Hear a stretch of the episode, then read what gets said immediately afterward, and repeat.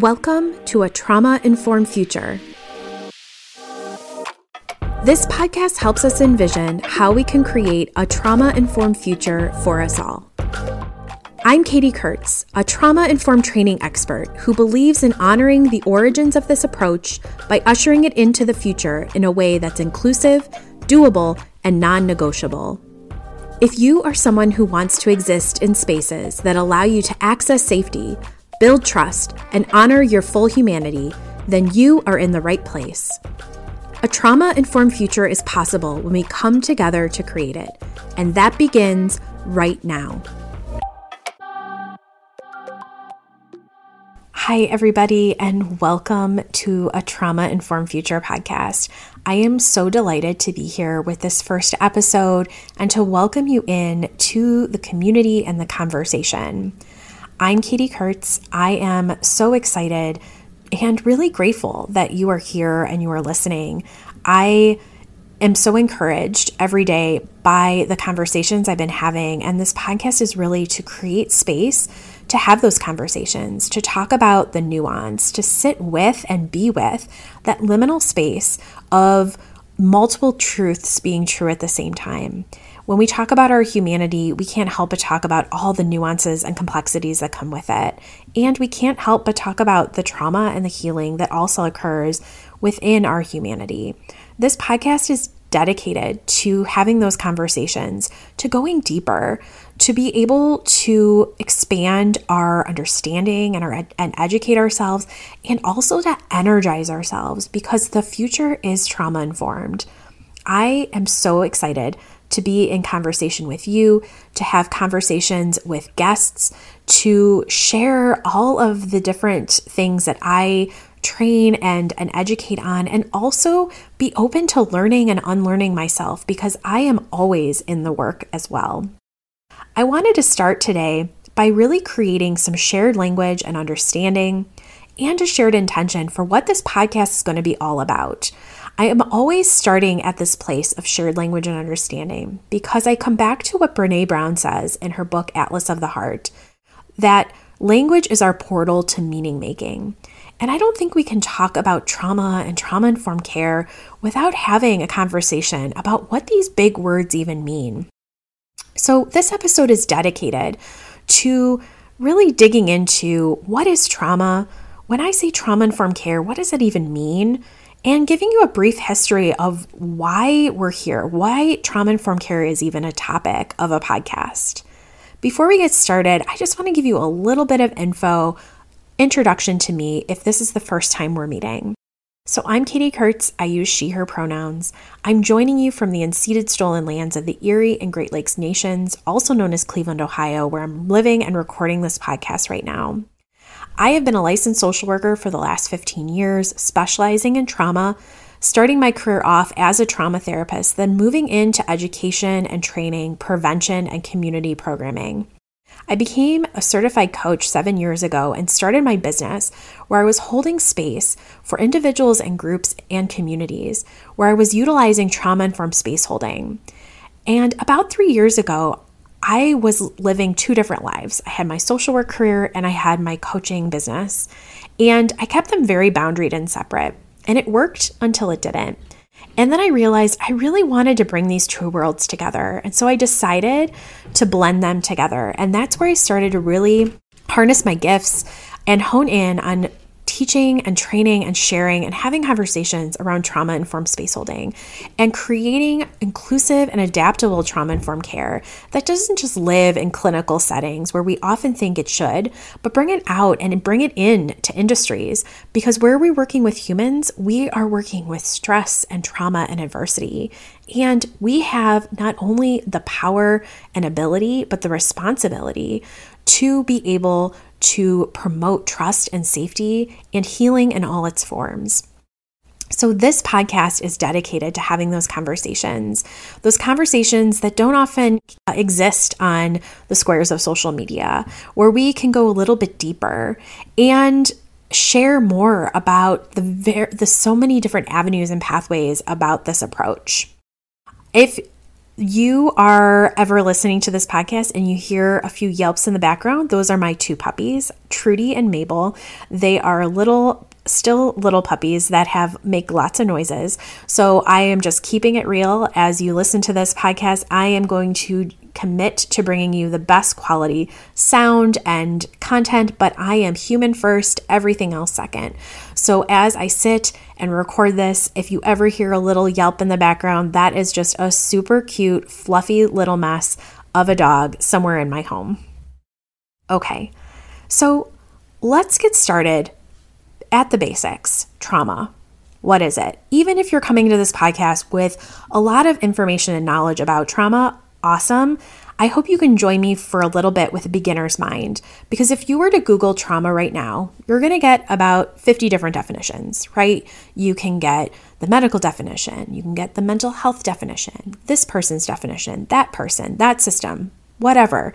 So many different ways to describe and define trauma, all kind of the same, but still a lot, a little bit different.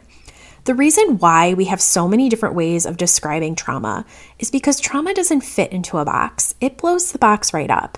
It's non-binary. Our brains love either or thinking, good, bad, right or wrong. It's literally how we survive every day. If our brains didn't think that way, we would not make it. However, our humanity does not live in the binary. And when we get stuck in that either or thinking, it can lead us down a path of potential harm towards ourselves or others. Our humanity is complex. Trauma is a part of our humanity, and it's very complex. It's very nuanced. It lives in the and both, the multiple truths at the same time, that liminality of not yet started or not yet ended, that in-between space. So when it comes to describing trauma, that is why we have so many different interpretations. The other reason is because trauma is still a new field that doesn't have a ton of research behind it. A lot of people are still functioning on the definition from way back, maybe fifty years ago, and we've learned a lot in the last fifty years about trauma and expanding our understanding about the lived experiences we have. So for the sake of this podcast, I want to be sure we are on the same page with when I talk about trauma, this is what we're talking about. I believe that trauma, and I use this definition of trauma in everything I do, is a human response. It is a human response to events or environments that disconnect us from a sense of safety, a sense of self, security, and stability, that it's beyond our capacity. So I want to note here and emphasize that trauma is not the event or the environment. It is our response to the event or environment. So with this being said, you could pause here and be like, well, shoot, that could mean anything could be trauma. Is everything trauma? And I want to hold on, because there's always going to be a lot of nuance here. Yes and no.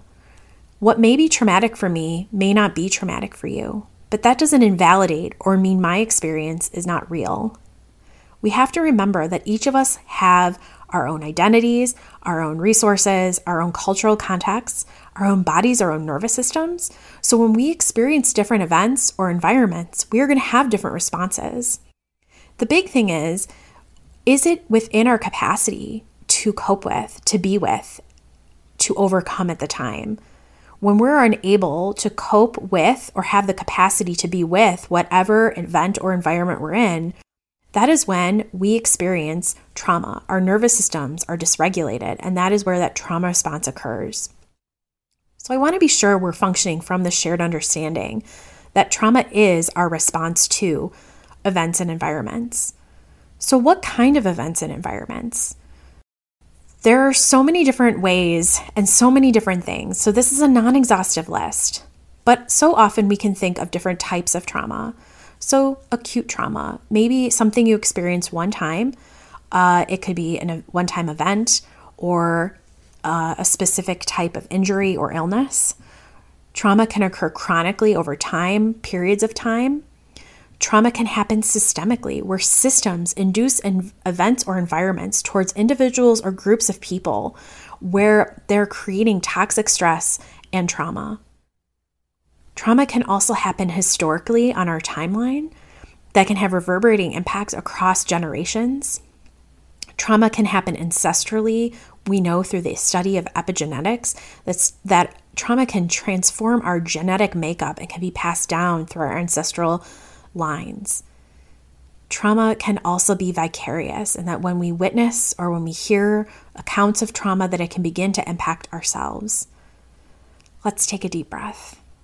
There are so many different ways that trauma can manifest from different events and environments that we experience. And so the purpose of why I'm sharing this is to help expand our empathy. So often when I'm invited into spaces to train or talk about trauma and trauma-informed care, it's always this often unintentional, but othering. Oh, those are those people. That's them. That's not me. Those are those people in that other neighborhood or community. And I'm here to really help us pause and expand our understanding that we know and that we have data that shows that virtually all people, including us, have a lived experience of trauma and or toxic stress. We can't talk about trauma without talking about toxic stress. Stress, not all stress is bad. There is positive stress, which is literally how we function every day.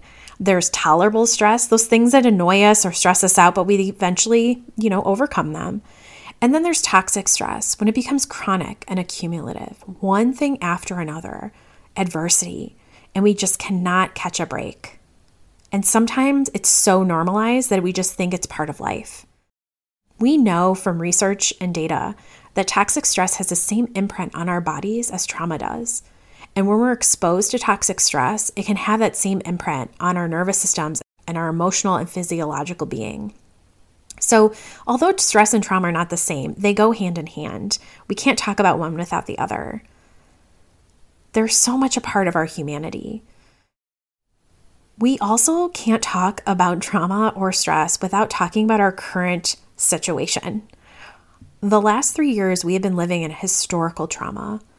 Whatever you believe, no matter what it is, global pandemics are considered historical traumas. Pandemics happen on our historical timeline and have reverberating impact on individuals, groups, and cultures. If we think about the last three years and continuing on, is that we have had our own individual responses to the COVID nineteen pandemic. And then we also have had our community response and then our culture response. There is not one single person on this planet that has not been indirectly or directly impacted by the pandemic. And for the first time, probably ever, helping professionals are experiencing the same anxiety and stress as their clients. And so it isn't just what we experienced with COVID nineteen, whether we maybe contracted the illness or we lost a loved one to it, but also the accumulation of stress that has occurred from ongoing other systemic and toxic stress, ongoing systemic racism, economic uncertainty, political unrest, war, so many things, grief and loss, not just loss of life, but loss of experiences and opportunities. Again, take a deep breath. Whenever you notice you're starting to feel anything throughout this podcast, I encourage you to pause, practice the pause, find your breath, take a moment. You can literally pause this podcast if you need to, or just take a moment to breathe. We are going to be talking about trauma throughout this podcast, so I want to be sure you know, and I will always give you trigger or content warnings. But this episode is really, again, to give you a basic foundation of shared language and understanding, whether you're coming to this podcast brand new, whether you're coming here with a lived experience, or perhaps you're experienced, you've taken a lot of education and training. No matter where you're at in your trauma competency, I'm so glad you're here. And I'm glad you're starting here because so many people have different interpretations and unique expressions of trauma and trauma-informed care. And so by having this shared language, we're able to create meaning making of what this podcast is and how we can co-create a shared vision that is trauma informed.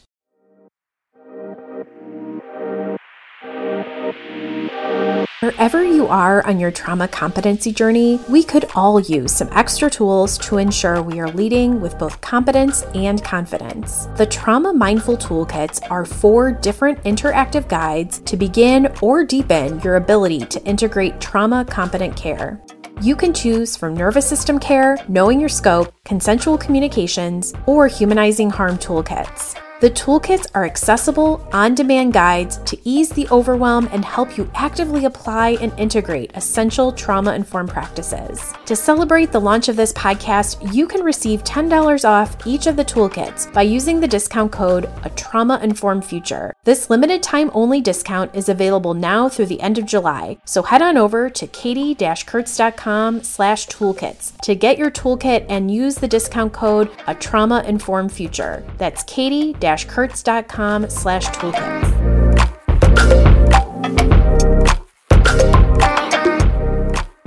So we talked a little about what trauma is. Again, this is kind of the brief crash course of it.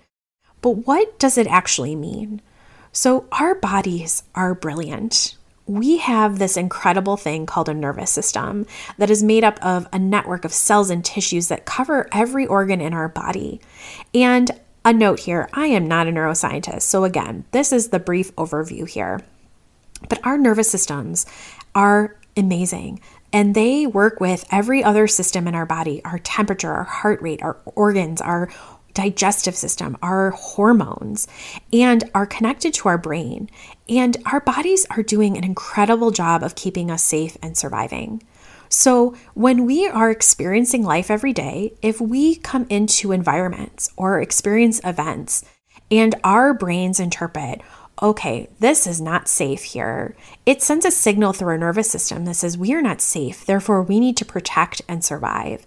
And so what happens is that message goes through our nervous system, through every organ and system in our body, and then we have external behaviors. And what happens is we have those responses. Our nervous system responds, or sometimes people call this a stress or trauma response.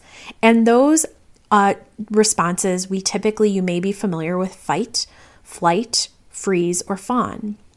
This is our nervous systems not being broken or bad. There's no good, bad, right, or wrong here.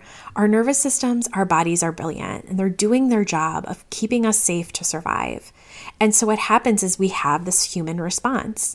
And sometimes if that is event or environment is beyond our capacity to cope with at the time, then we get stuck in a dysregulated uh, response. That is where trauma and toxic stress accumulates, and that's where trauma is. That's that response. We know that I myself am coming to you here with my own lived experiences of trauma, and I recognize and honor that you, the listener, also have your own experiences of trauma and the toxic stress. And whether you are aware of it or not, we are also living in the historical trauma. And so I really want us to pause here and just take a moment to acknowledge that. And the reason why we're here is because we cannot wait a second longer to create spaces where people are aware of this reality and pervasive nature of trauma and stress in everywhere we go, and can take the ability and, and the power to apply approach that is longstanding, that is effective and doable to the spaces, so that we can resist causing further harm, and that we can promote trust and safety and belonging and healing in all its forms.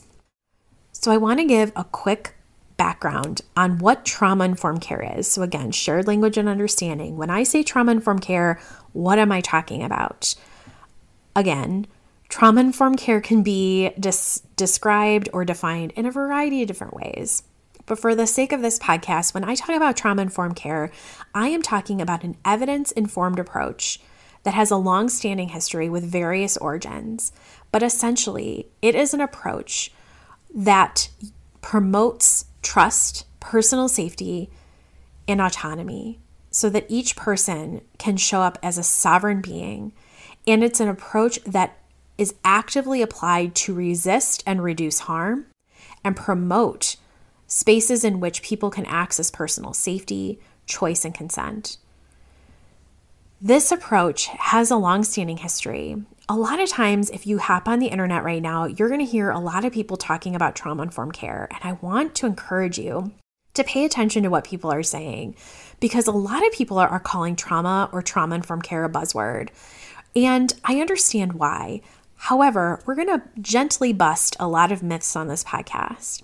Trauma-informed care is not a trend or a buzzword. It's actually a long-standing approach that has various origins, and I want to talk about that very briefly. Trauma-informed care isn't something that just popped up and started trending on the internet.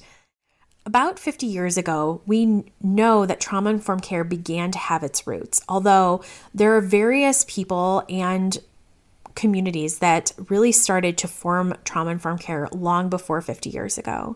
But right around the time of the civil rights movement, of the women's rights movement, of Stonewall and the L G B T Q I A movement, we started to see people come together to look at the lived experiences of people with trauma who are returning home from the U S from Vietnam War, who are experiencing post-traumatic stress disorder or P T S D.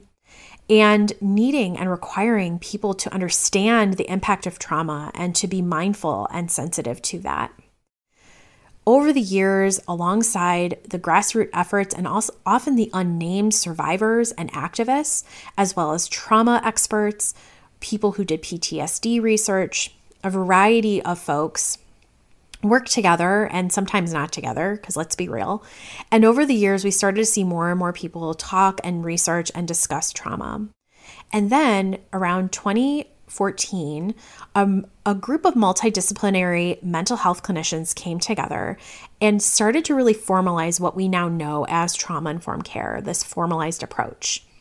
And that's really when we started to see it becoming an actual thing, an actual formalized framework and model. I know I first learned about it right when it came out, and I was initially trained on that model that was developed. And that was spearheaded by SAMHSA, which is the Substance Abuse and Mental Health Services Administration, which is a federal government department. What's really important to note here is that that model, that framework that was developed about fifteen years ago, was intentionally built by and for mental health clinicians to support their clients, because mental health professionals were at the helm of this approach because they were seeing the impact of their clients' trauma having on their lives, and that they weren't just existing in mental health care, but going to work and school and praying and living and playing wherever they were. That approach was never intended to be shared or widely adopted in every industry. It was built by and for clinicians. So often, I know personally, I've gone through many, many trauma-informed trainings, and they're very hyperclinical. They're very specific to people in clinical settings. But what's really important to note here is that trauma-informed care is not a clinical approach. It is an approach available and needed by us all. It's doable, it's practical, it's meant to be applied like any other skill set you may have. So I really love to talk about the origins of trauma-informed care because it lays out the understanding of where we've gone and where we're going when we think about creating a trauma-informed future. I always want to honor the origins of this approach because there are many people out there who say, oh, this is becoming such a buzzword or such a trend, we should change it, or maybe some people even want to get rid of it altogether. And I understand all the various reasons. However, I would like to push back on that gently to say, I don't think we need to get rid of trauma-informed care. I want to invite us to reclaim it, to honor the origins of this approach, all that we've learned over the years, and especially honor the people that go unnamed and unacknowledged, those survivors, those people who led and were at the helm of advocating for this approach, who were civil rights activists, who were uh, people within the L G B T Q I A plus community, the people of the rape crisis movements, those people that often go unnamed and unacknowledged, that we honor them and honor the origins of this approach and also come together to create a trauma-informed future that is inclusive and adaptable for all people in all professions, because it's non-negotiable at this point. If you're working with humans in any capacity, you need to be sitting in front of that human and understanding they are more than the surface, that we are complex beings and that we show up in a space, whether that is in a doctor's office or in a yoga class or in a coaching session or in a copywriting consulting session, that we are not just coming for that service or that need or that class or that product, but we are coming in with a host of lived experiences, an intersection of identities, and we need to be honored in our full humanity. That doesn't mean we need to get out a shovel and start digging and figuring out everyone's life history. It just means we can pause and honor the reality that all of us have a lived experience. And so how can we expand our empathy and offer tools and approaches that center consent and choice, agency and autonomy? We all know what it's like to have that ability to show up in a space or with a person that we feel safe with, that trust exists.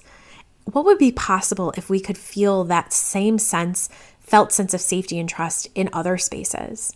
That is a question I sit with every day and a question I'll be bringing up here in this podcast a lot. I am so eager to dive in to all the conversations and all the nooks and crannies and all the different ways we can discuss the nuances of trauma and our humanity. Thank you so much for being here. I can't wait to go deeper.